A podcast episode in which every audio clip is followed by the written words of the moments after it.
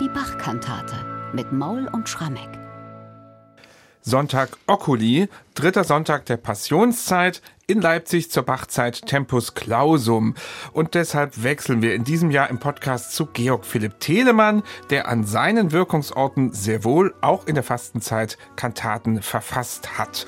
Heute widmen wir uns dem Stück Unschuld und ein gut Gewissen.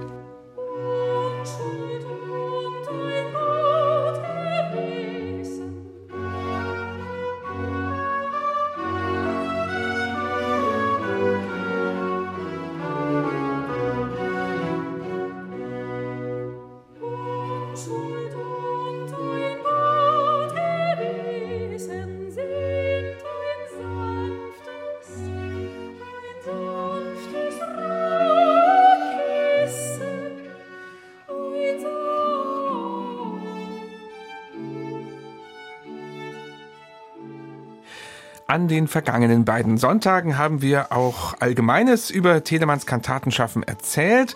Da wäre es heute mal an der Reihe, etwas genauer auf seinen Librettisten für diesen französischen Jahrgang zu schauen, nämlich Erdmann Neumeister. Ein prominenter Kirchendichter, der uns auch schon bei einigen Bach-Kantaten hier im Podcast begegnet ist. Michael, was ist eigentlich sein Lebenswerk? Sein Lebenswerk steht, glaube ich, auf zwei Säulen. Das eine ist eben die des Dichters, Peters, Erdmann Neumeister. Das ist eine Säule, die vor allem in der ersten Hälfte seines Lebens gebaut wurde. Und die zweite große Säule ist natürlich der Theologe, der viel publiziert hat, eine der lautesten und wirkungsmächtigsten Stimmen der lutherischen Orthodoxie. Er hat jung, früh im Leben seine Lieblingsfeinde ausgemacht, das waren nämlich die Pietisten, mit denen konnte er gar nichts anfangen. Geboren in einem kleinen Dorf bei Weißenfels, hat in den 1690er Jahren in Leipzig studiert, hatte dann eine erste Pfarrstelle in Bibra, Bad Bibra, das Pfarrhaus, was man damals gebaut hat für ihn, das steht heute noch. Dann war er kurze Zeit Hofprediger in Weißenfels, ging dann als Superintendent nach Sorau. Da hat er den Telemann kennengelernt. Die waren da zwei Jahre lang zur gleichen Zeit an diesem Ort, zwischen 1706 und 1708. Da ging dann Telemann weiter nach Eisenach. Hingegen Neumeister blieb noch bis 1715 und ging von dort aus dann als Oberpfarrer nach Hamburg. Und in Hamburg haben die beiden sich ja dann 1721 wiedergesehen. Neumeister als Kantatendichter ist vor allem eben ein Phänomen, was sich in den ersten 30, 40 Lebensjahren abgespielt hat. Im Jahr 1717 ist er hingegangen und hat eine Art Kompendium seiner bisherigen Kantatendichtung, die sogenannten fünffachen Kirchenandachten veröffentlicht.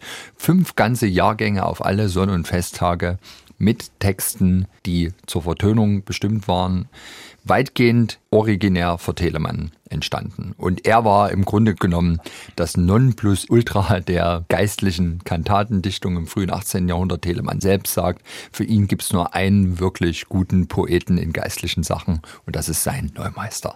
Also eine ganz spezielle Zusammenarbeit zwischen den beiden. Aber Neumeisters Texte hatten natürlich auch Wirkung auf andere Komponisten ja. und auch auf andere Dichter. Ja, also auf Komponisten auf jeden Fall. Das sieht man auf Schritt und Tritt.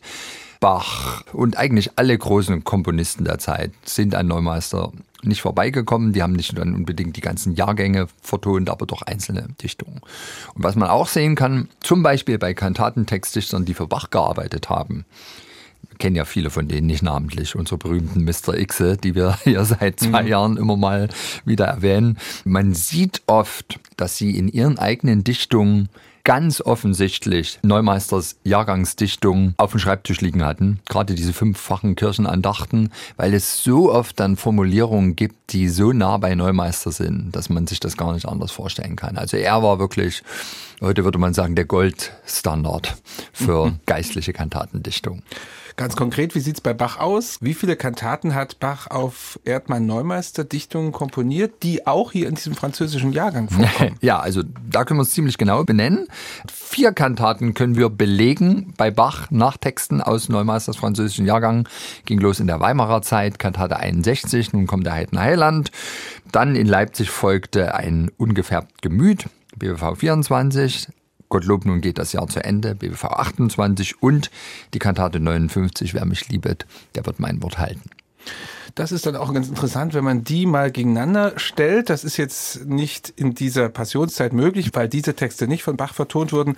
Aber vielleicht können wir das mal zu anderer Stelle machen, da einen kleinen Unbedingt. Also zumindest nochmal. Ja, da kommen erstaunliche Ergebnisse raus. Also gerade bei der Kantate 61, Weimarer Stück die hat ja diese wahnsinnig tolle Innovation, dass der Bach eine französische Ouvertüre komponiert im reinsten Lully-Stil und Luthers Choral da hineinhämmert.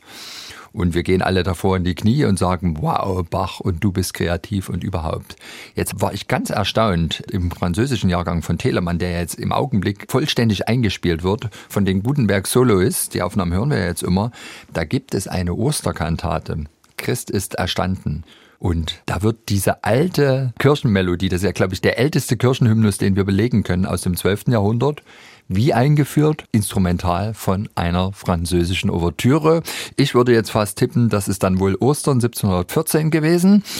Halbes Jahr später Bach dann eben die Adventskantate, folgend dem gleichen Modell, das dann eben offenbar auch musikalisch der Telemann vorgeprägt hat. Und ich würde mich jetzt überhaupt nicht wundern, wenn es folgendermaßen gewesen ist. Wir wissen ja, dass im März 1714 der kleine Karl Philipp Emanuel Bach in Weimar getauft wurde. Zu den Taufpaten gehörte Telemann. Vielleicht hatte der ja gerade so seine aktuellen Neumeisterdichtungen, die er womöglich schon vertont hat. Wir wissen ja nicht ganz genau, wann hat er jetzt nun damit angefangen, aber anscheinend irgendwann im Jahr 1714. Vielleicht hat er gesagt, Mensch, ich muss mich mal hier abends noch hinsetzen. Die Osterkantate steht an. Drei Osterkantaten insgesamt und hat das vielleicht, das ist jetzt wirklich rein hypothetisch, in Weimar zu Papier gebracht oder hat ihm gesagt, du pass auf, lieber Bach, ich habe jetzt Folgendes vor. Französische Ouvertüre mit ältesten deutschen Kirchenlied, das ist doch ein Ding, oder? Und dann hat sich das vielleicht der Bach eingeprägt und hat dann am mhm. ersten Advent seine Variante gebracht. Sehr schöne These, die mir sehr gut gefällt. Ich bin ja auch immer so für so Spekulatives. Können wir wissenschaftlich nicht begründen, aber letztlich liegt ja darin auch die Würze gerade ja. hier in unserem Podcast. Wir sind aber jetzt nicht Ostern, sondern am dritten Sonntag der Passionszeit und da wird ein Abschnitt aus dem Lukas-Evangelium verkündet, in dem es um die Austreibung eines Teufels geht. Findet sich das im Text von Erdmann Neumeister wieder? Auf Schritt und Tritt, ja. lieber Bernhard. Also in diesem Kantatentext soll der Teufel aus der Welt getrieben werden und zwar ohne Wenn und Aber. Und ich finde es ganz toll in dem ersten und einzigen langen Rezitativ in dieser Kantate, wie der Neumeister wieder ganz anschaulich da diesen Bogen schlägt. Wir leben in der Welt, die sich dem Teufel ähnlich stellt. Wie es zuerst in einer Schlange stak, so treibt er's auf den alten Schlag, dass uns vergifte Zungen stechen und alles Böse von uns sprechen. Das geht zwar tief zu Herzen und schmerzet mehr als Leibesschmerzen, was er und Namen schimpflich trifft. Doch sind wir nur bei Gott zum Segen angeschrieben, wer wollte sich denn viel um solch ein Teufelsspiel betrüben? Den Lästermäulern wird ihr Gift zu Gifte selbst gemachet, wenn man nur schweigt und drüber lachet. Großartig. Mhm. Und das bietet sich natürlich auch an, dass es musikalisch gut verarbeitet wird. Und das, und das hören wir jetzt. Das gleich. hören wir jetzt, genau. Und die Kantate beginnt mit einer Sopranarie und das Codewort ist ja hier die Unschuld das wird musikalisch wunderbar ausgedrückt. Ja. Unschuld und ein gut Gewissen sind ein sanftes Ruhekissen. So sind die ersten beiden Zeilen. Und tatsächlich, Telemann liefert klanglich hier das Ruhekissen. Eine ganz klare, unverschnörkelte Melodie. Spielt er erst die Streicher und der Sopran setzt sich drauf. Läuft ganz viel Kollaparte gemeinsam. Eine ganz sanfte Melodie und so richtig wird zum Ruhekissen. Man hat teilweise endlos lang stehende einzelne Notenwerte. Das ist ein Klang, in dem man sich wirklich ausruhen kann. Telemanns Tonmalerei. Also da kam ihm wirklich kaum einer gleich.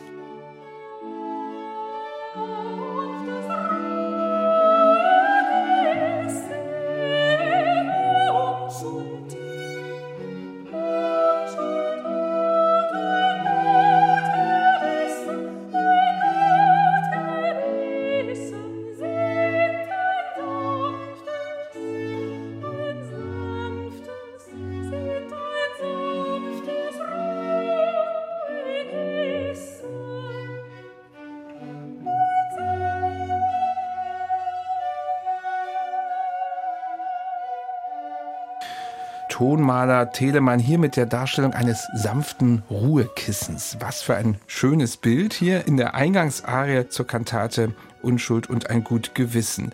Danach folgt die Vertonung eines Psalmzitats eines Bekannten, Befiehl dem Herrn deine Wege. Und Telemann macht da einen Chor draus, der zunächst wie ein Choral eigentlich ja. klingt, aber dann plötzlich eine ganz andere Wendung nimmt. Ja, also Psalm 37, Vers 5, für mich eigentlich der nachgelieferte Eingangschor. Eigentlich so ein bisschen wie bei Bach, Präludium und Fuge, sozusagen freier erster Teil und dann fugierter zweiter Teil. Was du jetzt so choral ähnlich mhm. nennst, kennst.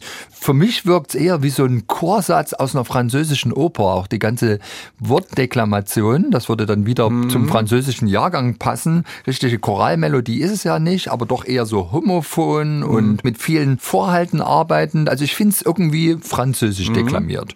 Und dann wird's aber ganz deutsch, wenn dann eben in Teil 2 das Fugato kommt. Und hier würde ich sagen, wird auch Telemann seinem Ruf gerecht, der ihm vorauseilt, dass er der deutsche Komponist gewesen ist, der als erstes demonstriert hat, das, worauf dann die ganze Komponistengeneration um ihn, Bach, Grauen und so weiter stolz gewesen ist, dass sie eben so einen vermischten Geschmack hatten, dass sie eben die unterschiedlichen Einflüsse, seien es die italienischen, die französischen, in sich aufgesogen haben aber eben auch mit dem kernischen alten deutschen Kontrapunkt verbunden haben. Und das passiert hier. Hören wir doch mal den Übergang von ja. diesem ersten Teil französisch inspiriert zur deutschen Fuge.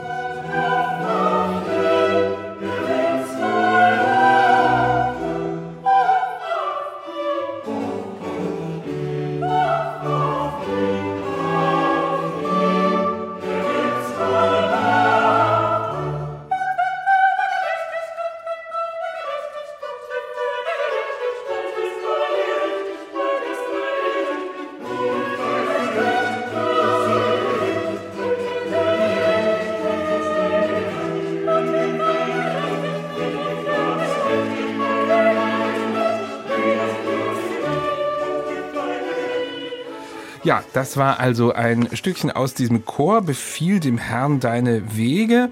Und dann gibt es auch in dieser Kantate einen dramatischen Höhepunkt. Ja. Und wieder ist vom Teufel die Rede, ist heute ja klar bei diesem Evangelium. Ja, das ist Teufel-Bashing vom Allerfeinsten. Neumeister schreibt folgenden Text. Lästre Teufel, wie du wild, ich will stille schweigen. Ist der liebe Gott mein Freund, so bekümmert mich kein Feind. Endlich wird sich zeigen, was gerechte Sache gilt. Und der Telemann hatte einen Spaß daran, diesen Teufel hier lästern zu lassen und sich davon überhaupt nicht beirren zu lassen zugleich. Und was er macht, ist also eine Bassarie mit ganz, ganz flinken Notenwerten. Und man sieht hier, wenn man sich die Melodie mal anhört, die da die Streicher spielen, das dominiert von einem ganz hohl klingenden Quintenmotiv. Und das kommt immer wieder und das ist eigentlich etwas, was du als Komponist nicht machen sollst. Also es soll nicht schön klingen. Und das soll aber da sein. Ja. Das ist, glaube ich, mhm. wirklich der die ganze Zeit Programm. lästernde Teufel. Und der wird aber vom Bass in Grund und Boden gesungen. Ja, lästere Teufel, wie du willst, wie du willst. Ganz schnell lässt der Telemann auch so einzelne Wortfloskeln wiederholen. Das wirkt wie so eine Art deutsches Parlando. Also ich finde es großartig gemacht. Es könnte auch eine Opernarie sein, wie es ihm tatsächlich hier gelingt, den Teufel in den Instrumenten mit den hohlen Quinten lästern zu lassen und ein Wortgewitter lässt da der Bass ab, um den zum Schweigen zu bringen. Und was auch sehr schön ist, dieses Ich will schweigen. Das ist dann eben auch ein massiver Kontrast. Da werden die Notenwerte plötzlich langsam. Da ist dann auch der Teufel verstummt. Großartige Teufelsaustreibung vor unser aller Ohren. Und das in ganz wenigen Minuten. willst, wie du willst,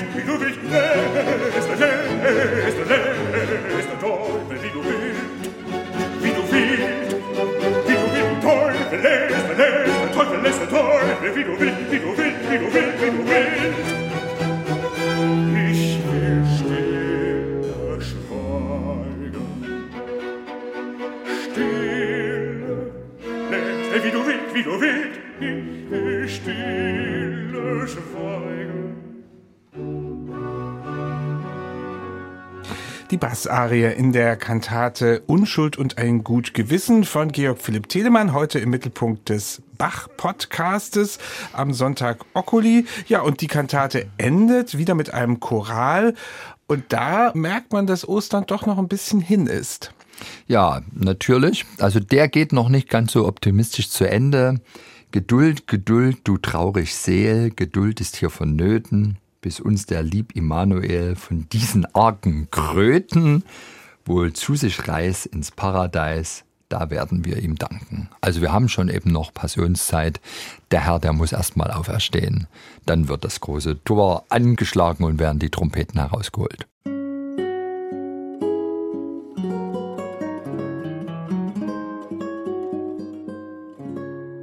MDR Classic